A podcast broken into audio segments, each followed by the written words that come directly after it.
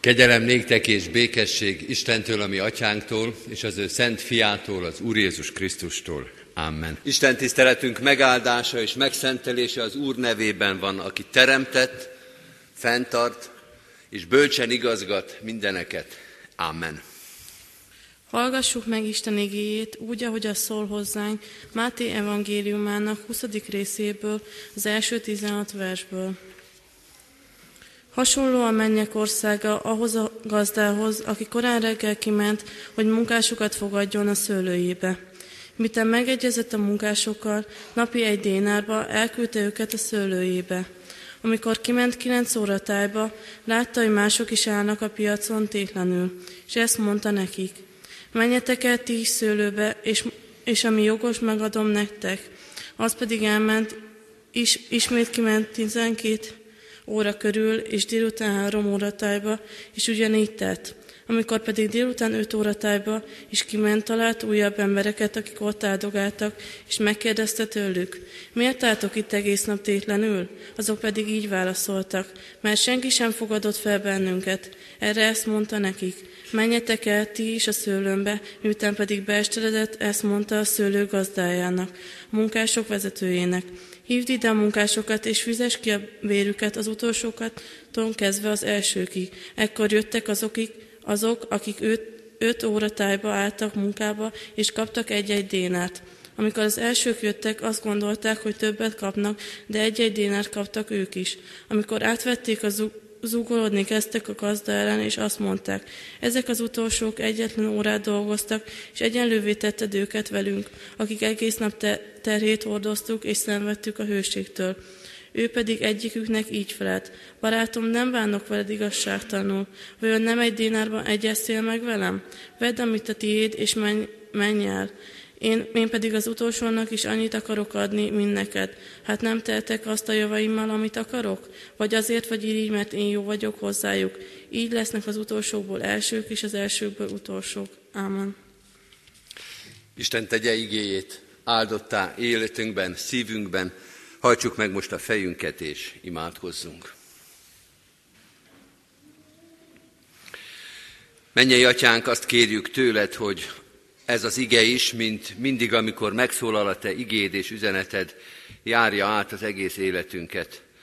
Ehhez kérünk nem csak földi és testi füleket, hanem lelki füleket is, amely az igét és az üzenetet elviszi egészünk, egészen a szívünk közepéig.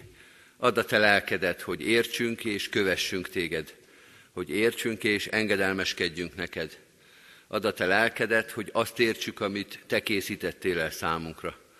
Hálát adunk a lehetőségért, hogy jöhettünk, hogy itt lehetünk, hogy adtál testi és lelki erőt, hogy házadba, igehirdetésed közelébe jöjjünk, hogy kinyithatjuk előtted szívünket és életünket, hogy hallgathatunk téged. Hálát adunk a lehetőségért, a békességért, a nyugalomért, amelyben igédet hallgathatjuk. Hálát adunk az életért, amelyet nekünk adtál, és amelyet megajándékoztál, és felemeltél és megszenteltél a te jelenléteddel. Bocsáss meg, hogyha sokszor nem éltünk ezzel a kiváltsággal, ha nem becsültük meg a tőled kapott lehetőségeket. Bocsáss meg, hogyha sokszor nem volt fontos az, amit te mondasz. Fontosabb volt, amit mi gondolunk, amit mások mondanak, még a véletlen is fontosabb volt, ahogy estek, ahogy történtek a dolgok, mint sem a te igéd és a te üzeneted, a te akaratod. Segíts visszatalálni hozzád, segíts rád hallgatni, segíts a közeledben maradni. Jézus Krisztusért, ami Urunkért, ami megváltónkért kérünk, szólj és taníts minket most is. Amen. Kedves testvérek, az a szentírásbeli rész, melynek alapján Isten szent lelkének segítségül hívásával üzenetét hirdetni kívánom közöttetek, írva található a felolvasott bibliai részben, a mai új szövetségi szakasz, a Máté evangéliuma szerinti szakasz 20. részében a 13. verstől a 16. versig a következő képpen. Ő pedig így felelt egyiküknek, barátom, nem cselekszem veled igazságtalanul. Nem egy dénárban egyeztéle meg velem? Vedd, ami a tiéd, és menj el. Én pedig az utolsónak is annyit akarok adni, mint neked. Hát nem szabad-e nekem az azt tennem a javaimmal, amit akarok? Vagy a te szemed azért gonosz, mert én jó vagyok? Így lesznek az utolsókból elsők, és az elsőkből utolsók. Eddig Istennek írott igéje, foglaljuk el a helyünket.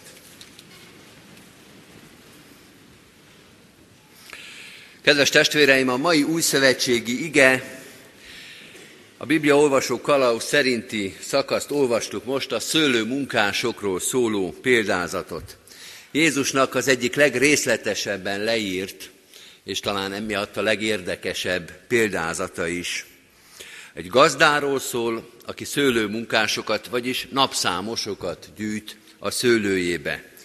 Napszámosokról szól a példázat, akik reggel kimennek a piacra, a magyar nyelvben így is maradt meg ez a kifejezés, hogy az emberpiacra, és árulják magukat, a munka erejüket, lehetőségüket, és a gazdák kimennek, és arra a napra, csak arra a napra, napszámba fogadják őket, reggel elkezdik a munkát, este megkapják a fizetségüket. Erről szól a példázat, vagy legalábbis az eleje így kezdődik, és ahogy Jézus példázatai általában, az elején érthető, triviális, magától értődő a kép, a napszámosok és a gazda viszonya. De ahogy Jézus példázatainál megszoktuk, a példázat egy idő után elkezd elemelkedni a valóságtól, már úgy a közepe felé, vagy talán már hamarabb azt érezzük, hogy azért ez nem így szokott pontosan történni, a vége felé pedig már egyértelmű, hogy ez nem a piacról és nem a munkásokról szól, hanem itt valami egészen más lett. Az elejét még értettük, de utána valami egészen másképpen folytatódik a történet, mind ahogy azt a hétköznapokban megszokjuk. Ez a példázat is így van, hogy az eleje még teljesen hétköznapi, gazda és napszámosok, de a harmadik verstől elkezd furcsává válni a történet, és ha megnézzük az ötödik verstől, már biztosak lehetünk, hogy na, ez nem szokott így történni, de hát valamit ezzel akar éppen mondani Jézus. Miről szól ez a példázat? Az első megközelítésben azt mondhatjuk, hogy amit az első vers mond, és ezt ne is felejtsük el, így kezdődik a példázat, rögtön az első vers ezzel kezd, hasonló a mennyek országa egy gazdához, aki korán reggel kiment, hogy munkásokat fogadjon a szőlőjébe. A mennyek országáról szól a példázat. Nem a szőlészetről, nem a munkáltatói ismereteket próbálja átadni, hanem az üdvösségről beszél Jézus. Az üdvösségről szól, mégpedig két lépcsőben, és ez is fontos. A második lépcsőt mondom először, a második lépést, a jutalomosztás, az az üdvösség, az a mennyek országa, amikor a végén, a napnak, a történetnek, az életnek a végén jutalmat oszt a gazda. De ott van az első lépés is, a gazda elhívott minket erre a jutalmazásra, de elhívott először első lépésre, lépésben a szolgálatra, az Istenhez tartozásra, a szőlőben való munkálkodásra. Két lépcsőben hív el a gazda, először a vele való közösségre, az őt szolgáló életre, és utána a jutalmazásra, az üdvösségre, a mennyek országára. És ez a kettő, mondja Jézusnak ez a példázata, szorosan összetartozik. Mindenki, aki a szőlőben dolgozik, az jutalmat kap, és mindenki, aki jutalmat kapott, az először a szőlőben kezdte. És fordítva, senki sincs, aki a szőlőbe dolgozott, akár csak egyetlen órát is, és ne kapna jutalmat a gazdától, és senki sincs, aki úgy kapna jutalmat, hogy előtte ne lett volna közösségben, a gazdával ne lett volna a szőlő munkások sorába behíva. Ez az első megközelítés. A második megközelítés amelyben már majd megjelennek a feszültségpontok, tehát majd valószínűleg az üzenet is innen lesz kiolvasható, az az azonosságoknak és a különbözőségeknek a játéka. Mert ebben a történetben, és talán ezért kellett Jézusnak ilyen részletesen elmondani, érdekes és furcsa azonosságok vannak, érdekes és furcsa különbözőségek jelennek meg. Azonosságok. Mindenkit a gazda hív el a szőlőjébe. Senki sincs, aki önként maga dönthetne arról, hogy ő akkor most ezen a napon kapálni fog. Ő most ezen a mai napon szőlő munkás lesz. Mindenki úgy kerül a szőlőbe és a történetbe is, hogy a gazda megszólítja és elhívja. Mindenkit szolgálatra hív a gazda, nem tulajdonosnak, szőlőmunkásnak, napszámosnak. Mindenki, aki ott van, ugyanabban a státuszban van. Napszámosok. Mindenki jutalmat kap. Sőt, mindenki ugyanannyi jutalmat kap a végén. Az az egy dénár, amit a végén kiosztanak, az nem munkabér, mert ott igaz lenne, hogy azonos munkáért azonos bér jár, hanem az átmegy ajándékba. Föloldja, szétfeszíti már az eredeti képet a munkaadó és a munkavállaló, a munka és a munkabér képét ez a történet, és azt látjuk a végén, hogy ez sokkal inkább jutalmazás és ajándékozás, mint munkabér fizetés. Mindenki ugyanazt az egy dénát kapja meg, függetlenül, hogy mennyit dolgozott a szőlőbe.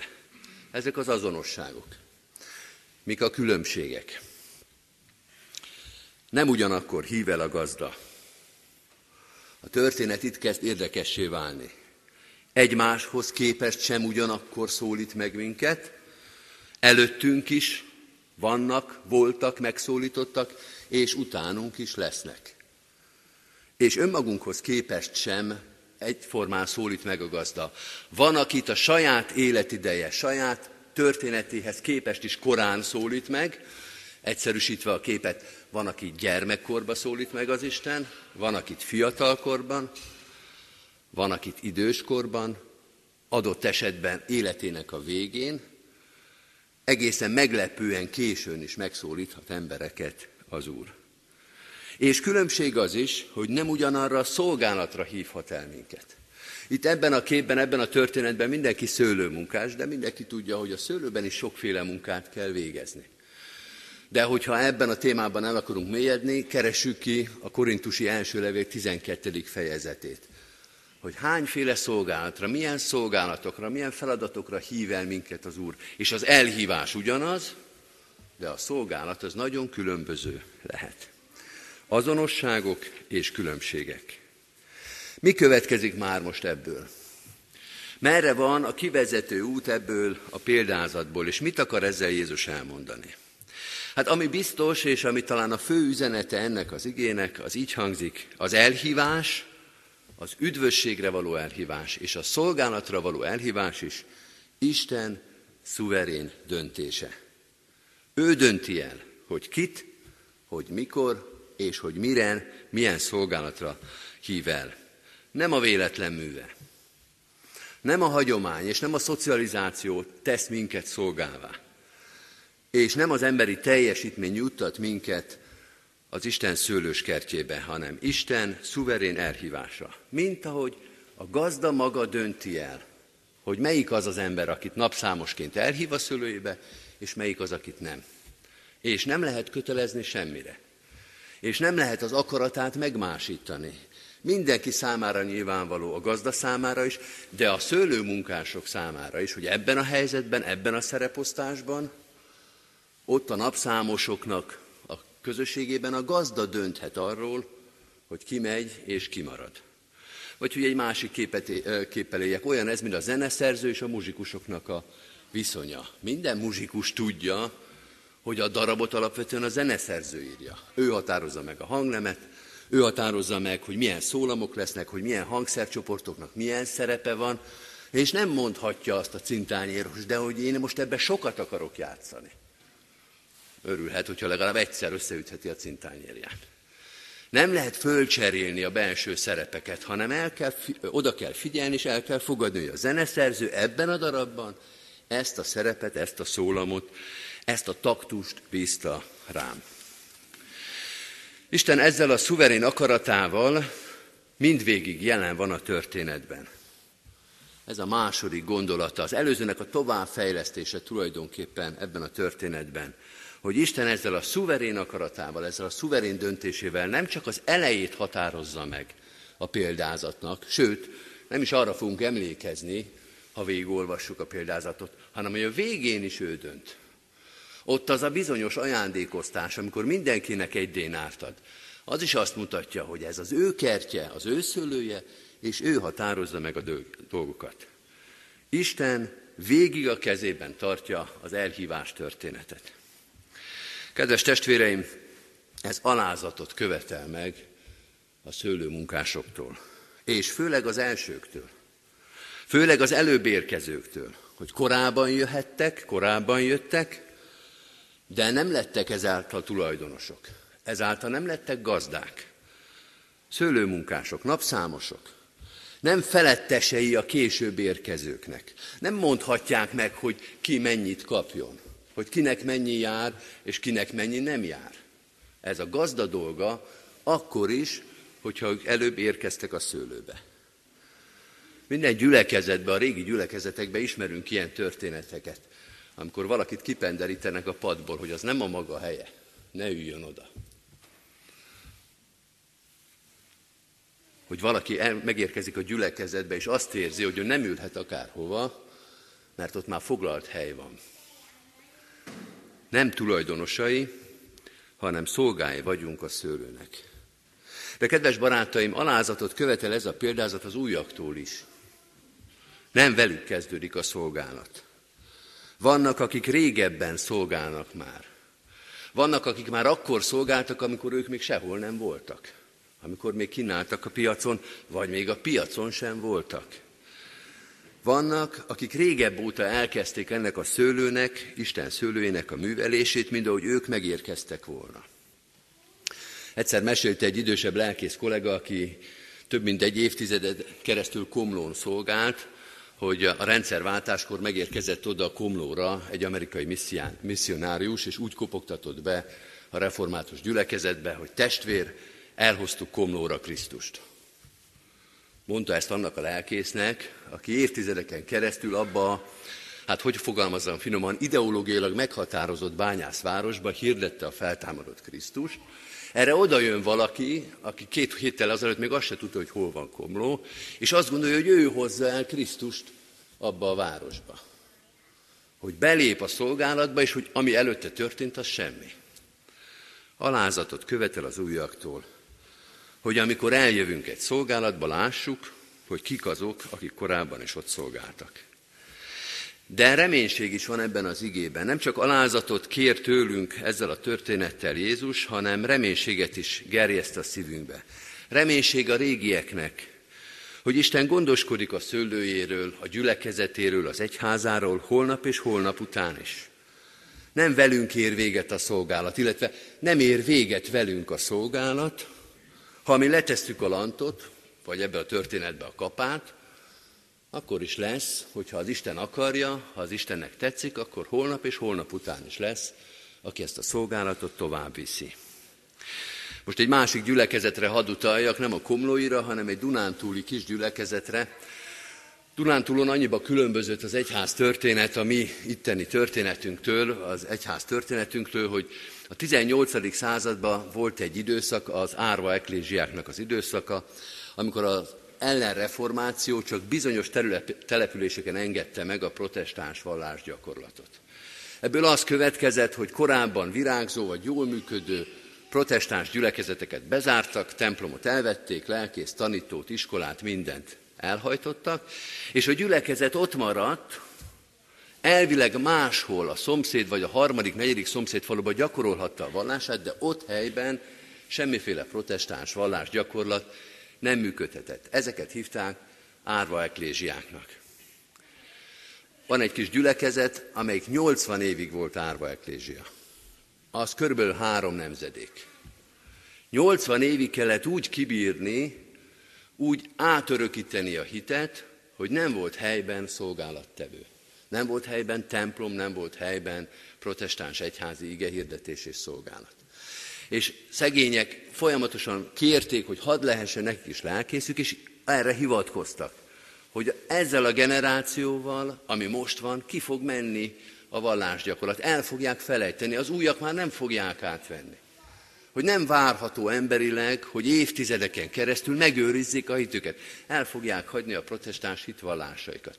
Így kilincseltek, így könyörögtek a protestáns egyházvezetőknél, hogy hadd legyen, hadd érhessék el, hogy nekik is legyen vallásgyakorlatuk. És emberileg meg kell értenünk. De az Úristen nem így gondolkozott. Úgy is mondhatnánk, hogy az Úristen nem így értette a, dolg, a, a, a történetet. És 80 éven túl is átívelte ezt a szolgálatot. Hívott el hitvalló embereket, presbitereket és egyháztagokat, akik a helyi lelkészi és tanítói és egyházi és templomi szolgálat nélkül is át tudták örökíteni a protestáns hitvallásokat. Reménység azoknak, akik úgy érzik, hogy emberileg az ő generációjuk, az ő szolgálatuk után már nem lesz folytatás. Azt mondja ez a történet, ha az Úristen el akar hívni újakat, ahogy Jézus mondja, a kövekből is tud fiakat teremteni. Lesz annak a gyülekezetnek, egyháznak, közösségnek jövője, mert az Isten állítja szolgálatba az újakat. De reménység az újaknak is, hogy ezt is szimetriára utalva, vagy figyelve megfogalmazzuk. Nem csak azoknak reménység ez, akik régóta ott vannak, és azt látják, hogy talán nem lesz folytatás, hanem reménység az újaknak is, akiknek azt mondja a szőlő munkásokról szóló példázat, hogy attól, hogy ők az első körben nem kerültek be a szőlőbe, az Isten még hívhatja őket. Második, harmadik, negyedik, ötödik körbe. Nincs labzárta. Nincs lét, létszám stop az Isten szőlőjébe, amikor az Úristen nem menne ki, és ne keresné még meg azokat, akiket ő el akar hívni. Ki hitte, ki arányozta volna ebbe a történetbe, hogy a munkaidő lejárta előtt egy órával az Úristen még kimegy, és megkeresi az ott maradtakat. Nincs az az emberi arányérzék, nincs az az emberi reménység, amelyik azt mondja, hogy délután ötkor még érdemes várni arra, hogy hát, ha megszólít minket a gazda. De az Úristen arányérzékében ez benne volt. Az utolsó pillanatban is. És hogyha ez kiélezett példázatnak tűnik, akkor mit mondjuk a latorról?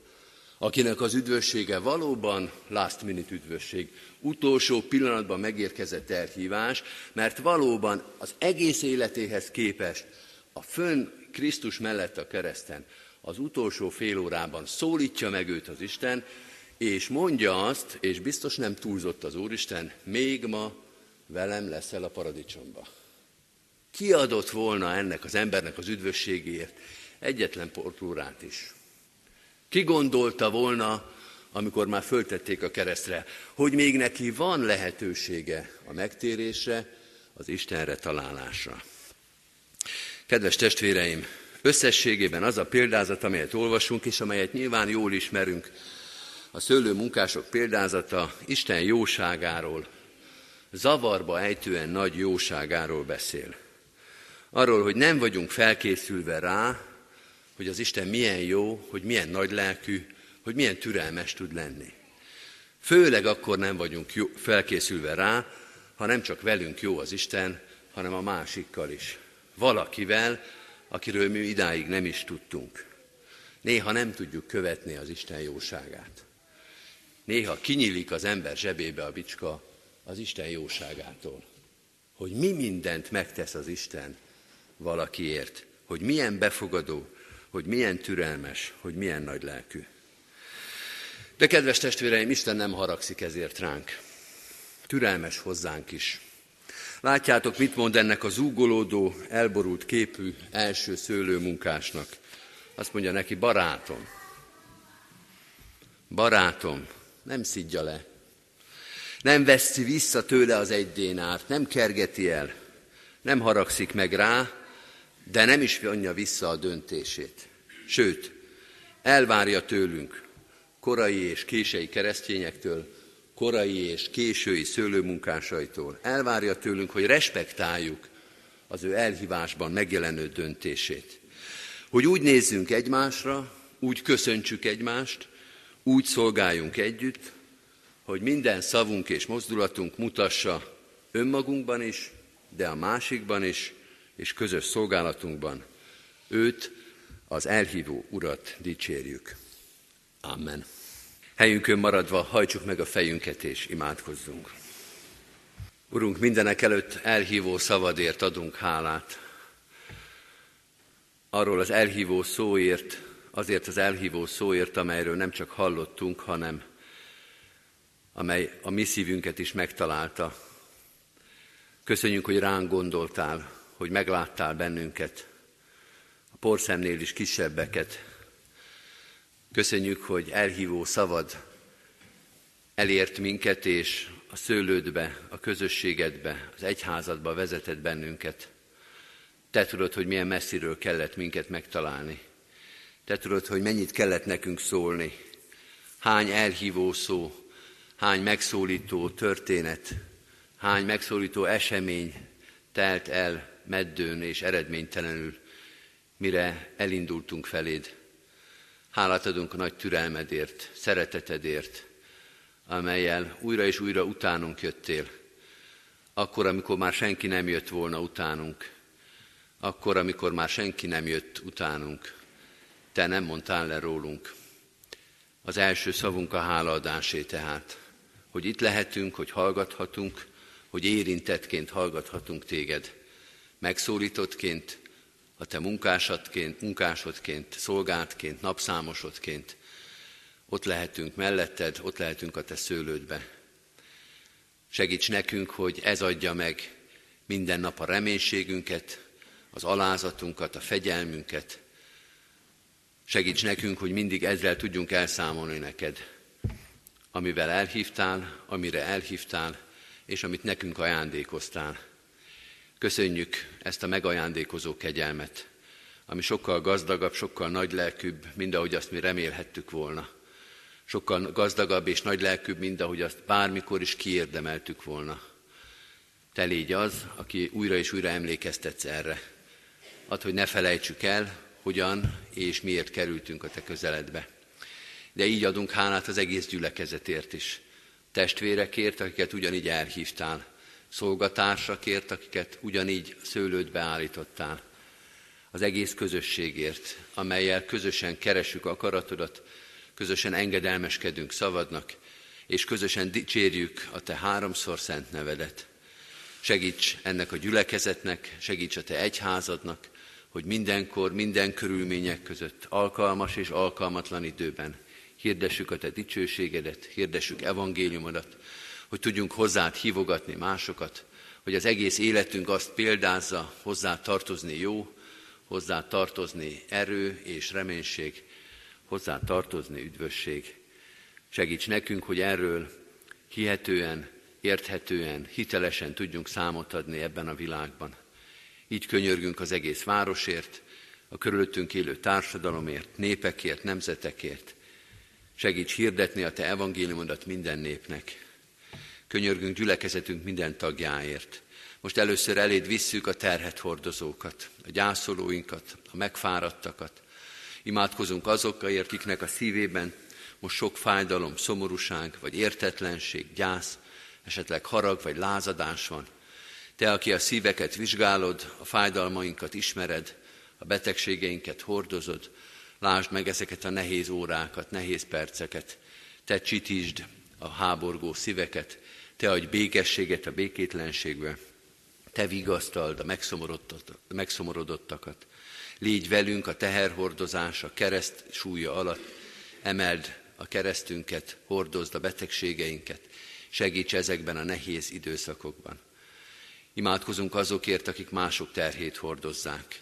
Az erő, az alkalmasság, a szolgálat mellé te adj mindig alázatot és engedelmes szívet hogy ne a saját dicsőségünket keressük, ne a saját gondolatainkra támaszkodjunk, hanem téged keressünk és kövessünk minden szolgálatban. Így könyörgünk a szolgáló közösségért, mutasd meg a következő lépéseket, mutasd meg az új szolgálati lehetőségeket, irányokat, te adj hűséget a régen elkezdett szolgálatokban, te légy gyülekezetünk őriző, vezető pásztora. Könyörgünk azokért, akik keresnek téged és nem találnak akik nem hallják meg a hívó szót, vagy nem értik a te evangéliumodat. A te lelkedre van szükségünk, nekünk is, nekik is, hogy az ige élővé, hatóvá váljon, hogy megváltoztassa az életeket. Add a te lelkedet minden nap, minden igéhez, igehirdetéshez, beszélgetéshez, hogy szolgálatunk érthető, elfogadható, hiteles legyen. Így imádkozunk az egész egyházért, különösen is az üldözött, a békétlenségben, háborúságban, nehéz helyzetben lévő egyháztestekért. Urunk, Te oltalmazd a tieidet, gyülekezeteidet szerte a világba, adj álhatatos szívet, adj hűséget, kitartást, bátorságot a hitvallásban, oltalmazd a testvéreket szerte a világban, és erősítsd fel, tedd erőssé, tedd megbízhatóvá szolgálatunkat szerte e világban. Jézus Krisztusért, a világ uráért, a világ megváltójáért kérünk, hallgass meg bennünket. Amen. Az Úrtól tanult imádságot fennállva és együtt mondjuk el, mi atyánk, aki a mennyekben vagy, szenteltessék meg a te neved. Jöjjön el a te országod, legyen meg a te akaratod, amint a mennyben, úgy a földön is. Mindennapi kenyerünket add meg nékünk ma, és bocsáss meg védkeinket, miképpen mi is megbocsátunk az ellenünk védkezőknek. És ne vigy minket kísértésbe, de szabadíts meg a gonosztól, mert tiéd az ország, a hatalom és a dicsőség mindörökké. Amen. Hirdetem az adakozás testvéreim, az ige szavával, hálával áldozatok az Úrnak, és teljesítsétek a felségesnek tett fogadásitokat. Mindezek után Istennek népe áldjon meg tégedet az Úr, és őrizzen meg tégedet. Világosítsa meg az Úr az ő orcáját te rajtad, és könyörüljön te rajtad. Fordítsa az Úr az ő orcáját, tereád, és adjon békességet néked. Amen.